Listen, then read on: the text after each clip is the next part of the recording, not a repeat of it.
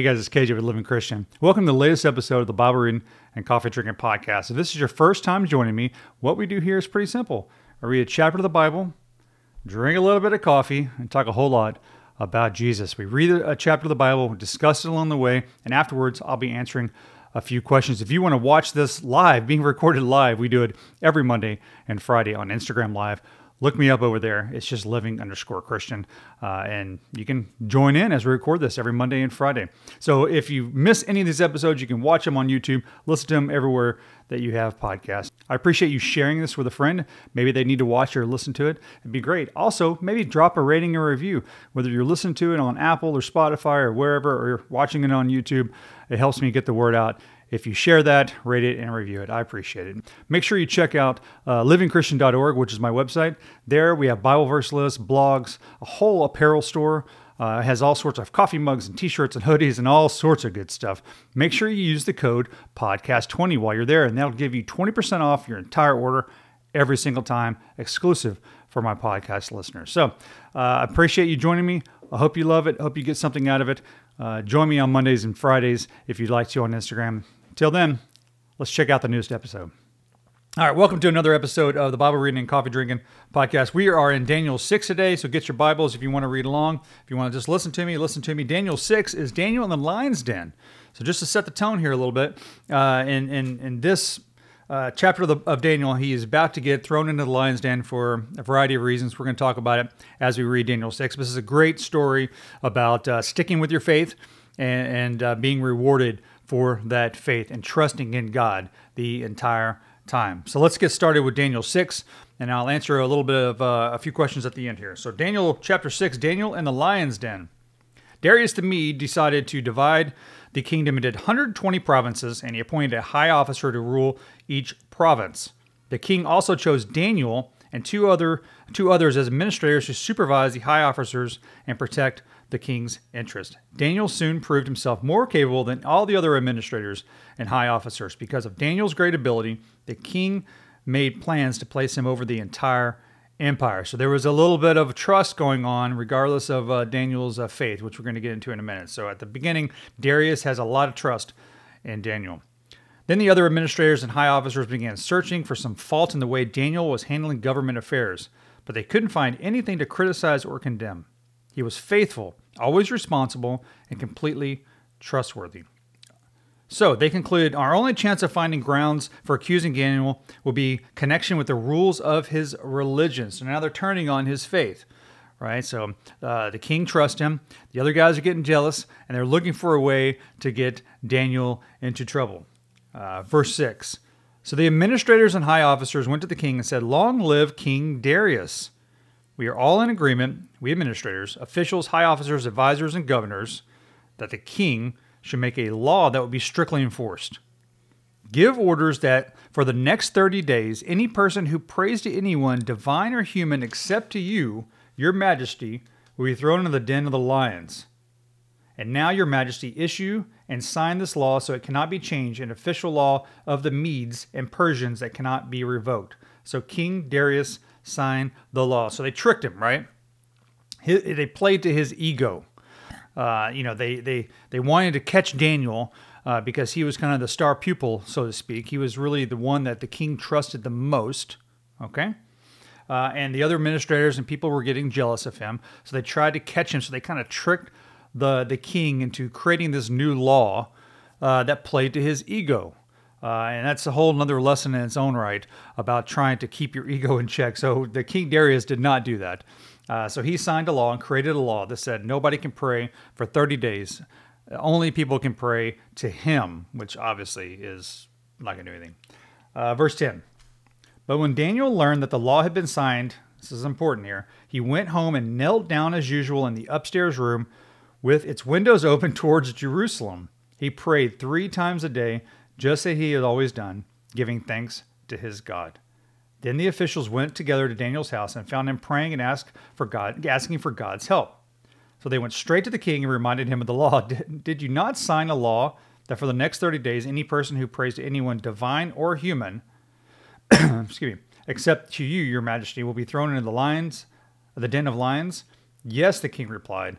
That decision stands as official law of the Medes and Persians that cannot be revoked. So they knew that Daniel was going to fall on his knees and pray because Daniel was faithful. And when Daniel realized a lesson that we can learn here uh, with Daniel, uh, even at this part of the story, is no matter what uh, society, the government, or other people tell you to do, if they if they're trying to suppress your faith and distance you from God, don't let them, because that's what this is the lesson that our entire society is trying to do right now, which is distance itself, distance us from Jesus and from God. If you think about all the things we watch, uh, all the things we hear, our society in general, it's pulling us and distracting us, but pulling us away from God. And that's what this they were trying to do with Daniel, which is pull him away from God and kind of make that distinct like you need to worship and pray to people and to the king. And you know you need to love the creation and not the creator so to speak.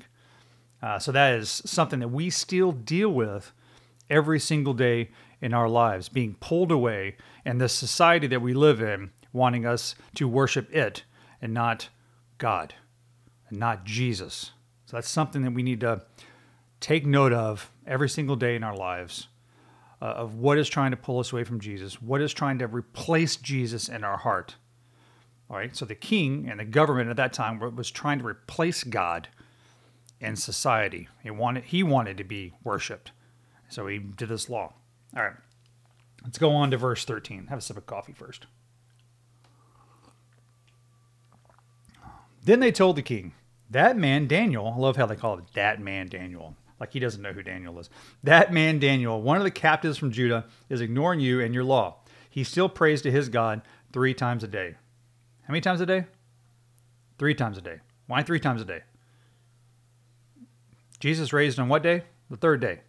Lots of symbolism on numbers throughout the Bible 3, 7, 40. Make sure when you're reading these stories, you kind of take note of all, all the crossovers because there's a reason why he prayed three times a day. There's a reason why Jesus was raised on the third day. It's all correlated. It all comes back to Christ. It all kind of foretells uh, the story of Jesus Christ, this entire Bible, even though this is in the Old Testament. It's pretty cool.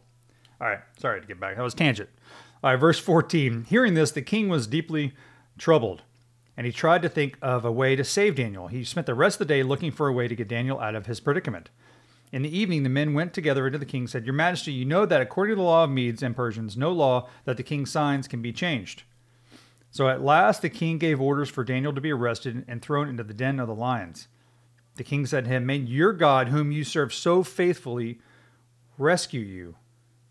He's kind of mocking God there for a second, mocking Daniel, which obviously is never a good thing, right?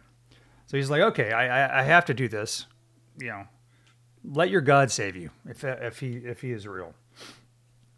Verse 17 A stone was brought and placed over the mouth of the den. The king sealed the stone with his own royal seal and the seals of his nobles so that no one could rescue Daniel. Then the king returned to the palace and spent the night fasting. He refused his usual entertainment, couldn't sleep at all that night. Why do you think the king couldn't sleep that night? He was troubled by what he did. He liked Daniel. But he made he got tricked into making the law, so to speak, but he made the law and he stood by the law because he viewed himself as above God. And he knew this, so it troubled him a little bit because he didn't want to do it, but he did. A little bit of foreshadowing, uh, if you read the New Testament and the and the um, and the whole story about um, the crucifixion and, and, kind of Pontius Pilate begrudgingly, you know, um, convicting Jesus he, he sent him away, right? And then they brought him back. He didn't want to do it. He wanted it to be the law, you know, the religious leaders that you're breaking your laws, or he's not breaking my laws. He didn't want necessarily to um, to crucify Jesus, but he did. So it's a little bit of a correlation, a lot of symbolism and correlation in these stories. This king, right, didn't want to throw Daniel in the den, but he, he ended up having to do it. Verse 19 Very early the next morning, the king got up and hurried out to the lion's den. When he got there, he called out in anguish Daniel, the servant of the living God, was your God, whom you serve so faithfully, able to rescue you for the lions?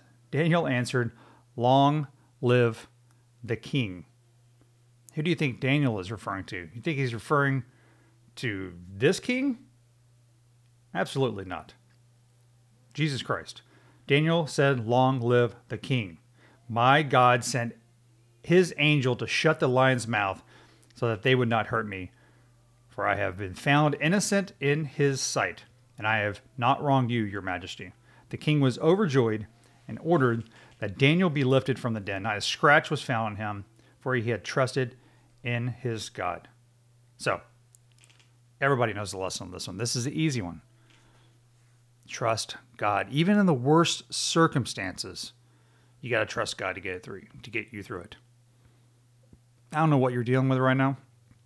I don't know what hardships you're dealing with, uh, what suffering you may be dealing with in your personal life.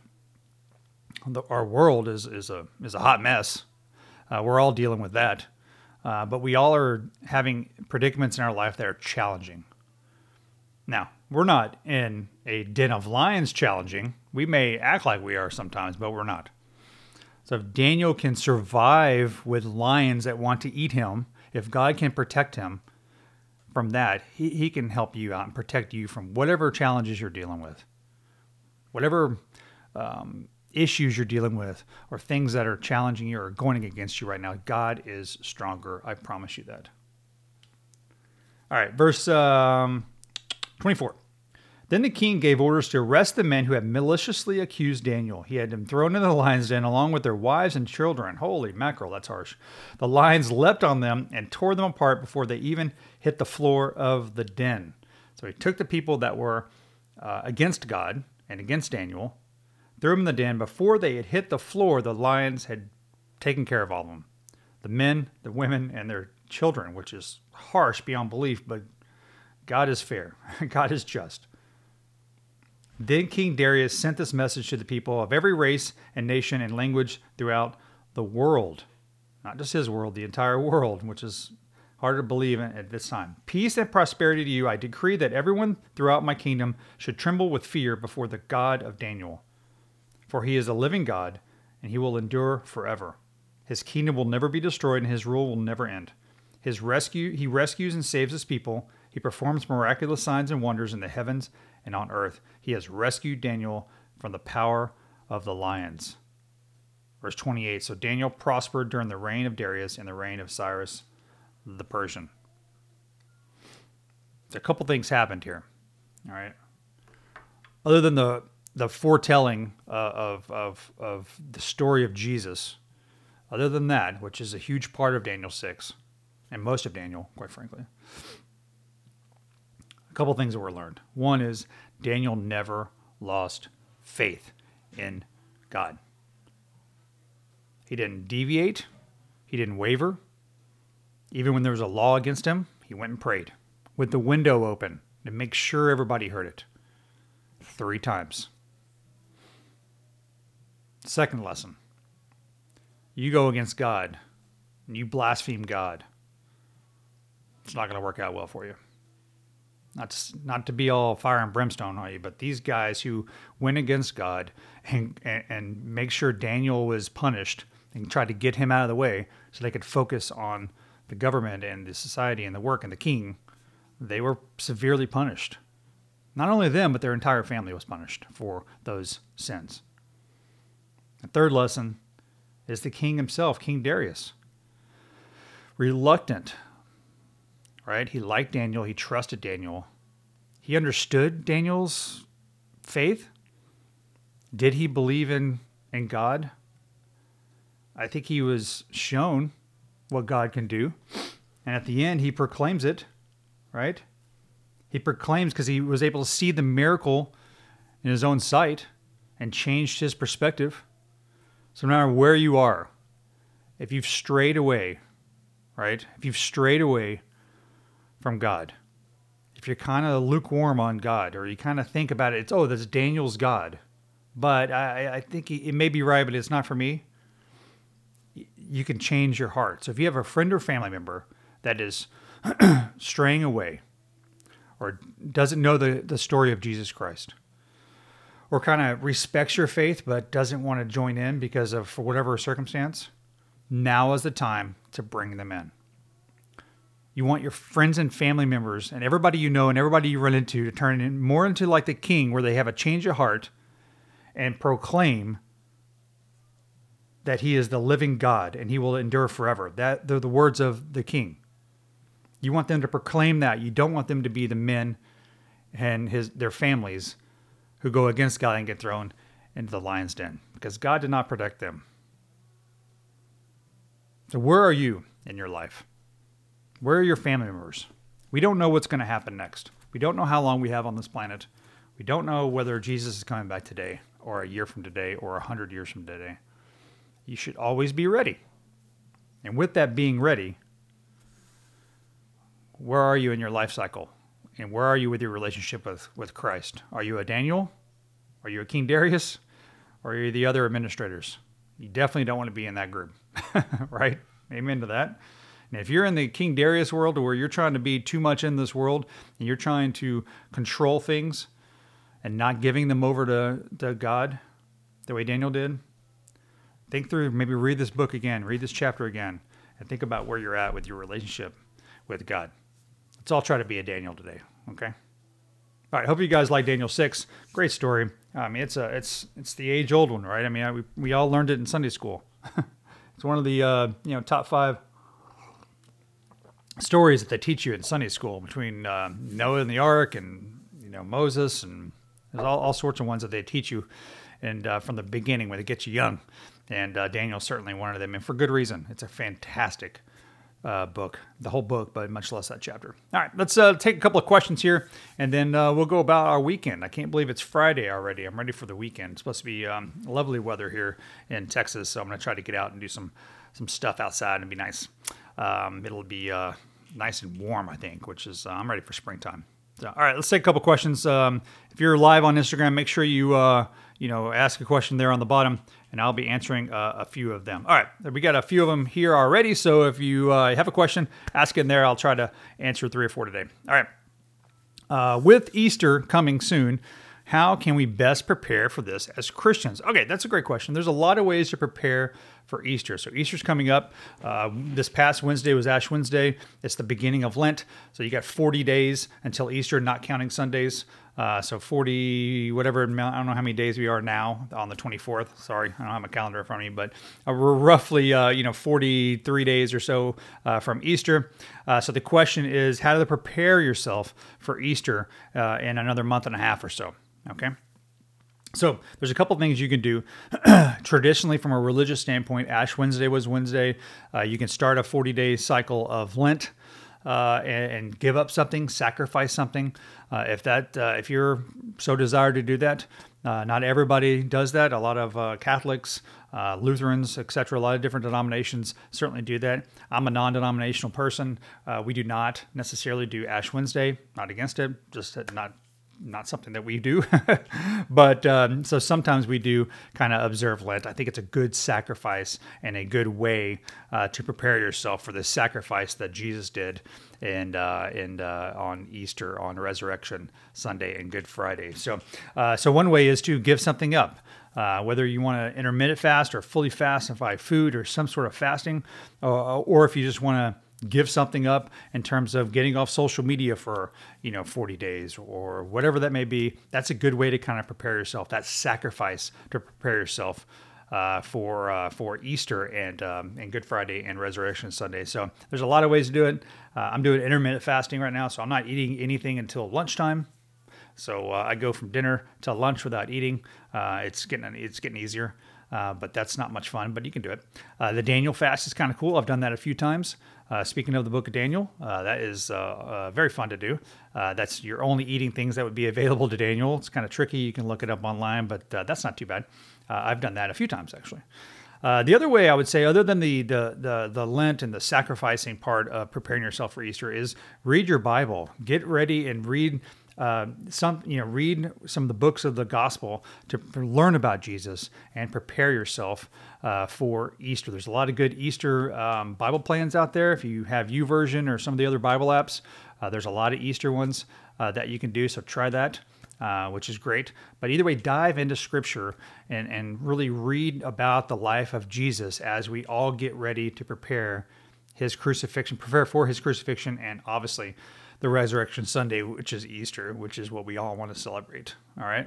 So, so try to there's a couple ways. So try to do Lent, try to do uh, some something where you sacrifice, but more importantly, dive into the Bible, read about Jesus, and get ready for uh, Easter, which is always fun. All right, uh, a couple other questions here. Oh, we got uh, got some more coming on here. Um, uh, would love to hear your thoughts on Asbury uh, and the revival in general. Okay, I'll, give you my thoughts. I, I, know a little bit about it. Um, so, for those who don't know, in North Carolina, there's a university, Asbury, North Carolina. They they did a um, revival of sort. They did a, a, worship service that lasted forever, right? A lot, many, many, many days. They've done this in the past, many years ago. I don't know when the last one was, but like 1970 or something. But they've done it before in the past. So, if organically, it seems like it's a fantastic uh, thing, and, and the Holy Spirit is working on that campus. Now, if you look, I live in Texas, so it, it, now that has kind of spread to Baylor University, Texas A&M. There's a lot of revivals uh, that are going on. There, there's people just worshiping and praying and, and uh, accepting Christ as their Savior. So on on that, I think it's a wonderful wonderful thing. I have a few friends of mine that actually went. We had some people from our church actually go as well, uh, and they all found it being very authentic and uh, and a, a, really kind of touching um, um, touching event. Uh, so everybody that I know that has gone there uh, over the last couple of weeks uh, has been uh, touched and really just felt it was awesome and authentic and a fantastic thing. So I think sometimes God shows us. there's a lot of ugliness in this world right now. we've got wars going on. We got Ukraine. We've had COVID the last few years, and sometimes God steps in and, and reminds us who he is by events such as this, this revival, uh, and just showing that it appears on the news and appears different places, and showing people being moved by the Holy Spirit. So there, I think there are times that God has to kind of step down and go, "Let me remind you who's in charge here." Okay, you can get distracted by this world, but you want to come worship me and you want to live with the Holy Spirit. Here's an opportunity to get to know that a little bit. So I think it's a fantastic thing. So that's my um, that's my opinion. I didn't get to go, so I'd probably have more to talk about if I uh, if I didn't. So um, let's uh, let's see what other questions we have. We have time for maybe two more.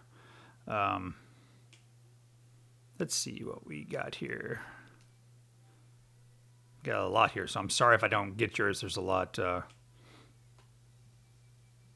um, is it going to be disrespectful for the Lord if you work during Easter? Um, I, I, think, you know, that's the, I'm probably going to get some comments on this, but there are a lot of people that come back with the Sabbath and, and the seventh day, and, and, if it's that Sunday, is it Saturday, Easter's a day. Um, I, I, don't think anywhere in the Bible that it says that you can't work on Resurrection Sunday, so to speak. Um, I, I personally uh, do not. I, I, don't know about disrespectful. I'll, you'll have to ask God that one day. Uh, but I try to not do much on Good Friday and not do much on Easter Sunday in terms of work. Uh, I try to focus uh, on on the event itself. So uh, Good Friday, I, I, typically relax, read, you know, not not go to my day job, so to speak. Uh, even on on Sunday, I try to be with our church and uh, spend time with the church and go to the service and do all the things and just try to just be saturated with the Holy Spirit. Just try to take the moment in. And we should probably do that every week, to be honest with you. I, just because Easter comes around doesn't necessarily mean that, uh, you know, we, we, we give it more on Easter than we do on, uh, uh, any other Sunday or any other day of the week. Uh, we should be, uh, you know, following Jesus and, and, and worshiping Him every single day of the week, every single day of the year uh, not just on Easter. But Easter's a special day, so uh, if you can, take off. Uh, I don't know if it's disrespectful. I'd pray about it and talk to him about it and uh, work through it yourself. But um, I wouldn't overthink it too much. But don't don't if you have an opportunity, I wouldn't work. All right, uh, let's see one more question, then we'll get on out of here for the uh, the weekend. Um, all right. Uh, will Jews go to heaven? Uh, I'll, I'll, answer this one because uh, she uh, she's always on here and she's a friend of mine. Will Jews go to heaven since they don't believe in Jesus? That is a great question. Uh, it is a great question that um, I think my answer is this. I go back to the Bible. Period. Jesus' own words were, The only way to the Father is through him. Period. If you read and believe the Bible, Jesus is the only way. Now, saying that, anybody who doesn't believe that, the path is narrow, as Jesus said. All right? Many will not make it. The path to hell, so to speak, is wide. Now, saying all that, let's forget for a moment that what the classification of people are. Okay? There are many people, many Jews. I frankly, we have uh, you know a, a, a, a man in our church that's one of our church leaders that was raised Jewish forever, and he converted and is now a pastor at our church, which is fantastic. Jesus is the only way, but I don't know what's in everybody's hearts. Okay, so let's put the classifications aside for a second and just talk through this people need to accept Christ as um, the Messiah, as God, as fully God, fully man, right? They need to accept that. Now, I don't know what people have in their hearts, so I'm not going to say yes or no in terms of like a, a, some generalization. What I'm going to say is they need to accept Christ as their Savior. If you do that, and you believe in it, and you follow Christ, you go to heaven. It's as simple as that. Not always easy, but it's as simple as that. So, whether it's a non-believer or a Jewish person or anybody else that is, uh, you know, believes a different way, um, we need to talk to them and get them to understand uh, that Jesus is the way for sure. Okay, He is the way. Jesus King. If you read the entire Bible, the whole thing, the Old Testament, New Testament, is all about Jesus. We just proved that in Daniel 6 that we read. We just proved with all the foreshadowing and the correlations between that story and Jesus we just proved that. So if you read the Gospels, right, Matthew, Mark, Luke, and John, and even kind of going into Paul's writings with Acts, which was written by Luke, but once you get past into that, all the letters and um, the from Paul, and you read the the New Testament, and then go back and read the Old Testament, you understand that the entire Old Testament is about Jesus. In the beginning, Genesis one they even talked about, we've talked about this before, but they even talked about how the God said that man was made in their image. Whose image? Father, Son, Holy Spirit. He was there at the beginning. 1 John 1. In the beginning was the Word, Word was with God, the Word was God. Jesus was there from the beginning. This whole thing is about Jesus Christ. So, saying all that, if you have somebody in your life that doesn't understand that or believe that regardless of whether if they're associated with another religion or they're you know they don't they just haven't haven't been exposed to it don't be afraid to talk to them about jesus period. It's about the relationship with christ. It's not necessarily about the classifications or the religions or the denominations. I don't care whether you're methodist baptist catholic lutheran jewish. I don't, I, I, do you believe in christ? The rest of it is kind of our own interpretations and our own ways of making sense of it all. The relationship is what we have to work on. Okay? All right, that's my answer. Hopefully that's okay. That's okay. Anyways, uh, let's take a quick, uh, do a quick prayer, and then we'll get about our weekend. Uh, and let's uh, let's pray for people who don't know Jesus yet.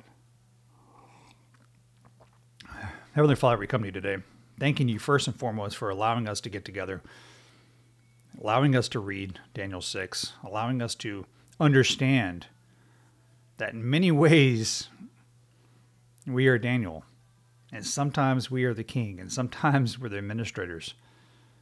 Help us be strong enough to have the faith of Daniel, to have the faith to pray when people tell us not to, to have the faith to be able to be willing to jump in the lion's den knowing that you're going to save us. And how many lives and souls were changed because of Daniel's faith? Give us the strength and the guidance to just just be like that a little bit, Lord. I'm praying for everybody watching this or listening to this to be that way. There's so many people in our world, there's so many people in our lives, Lord, that don't know you, that don't know Jesus. I'm praying for them right now. I'm praying that they stop chasing whatever it is that they think they need and start chasing Jesus. So many people in this world, and in our lives, and in our families, and in our friends, have a hole inside of them that they don't know how to fill, Lord. And they're filling it with all sorts of things in this world. And what they need to fill it with is you. They just don't know it yet. So I'm praying today, Lord, use us as vessels to be change agents in their lives, to introduce them and to be brave enough to introduce them to Jesus.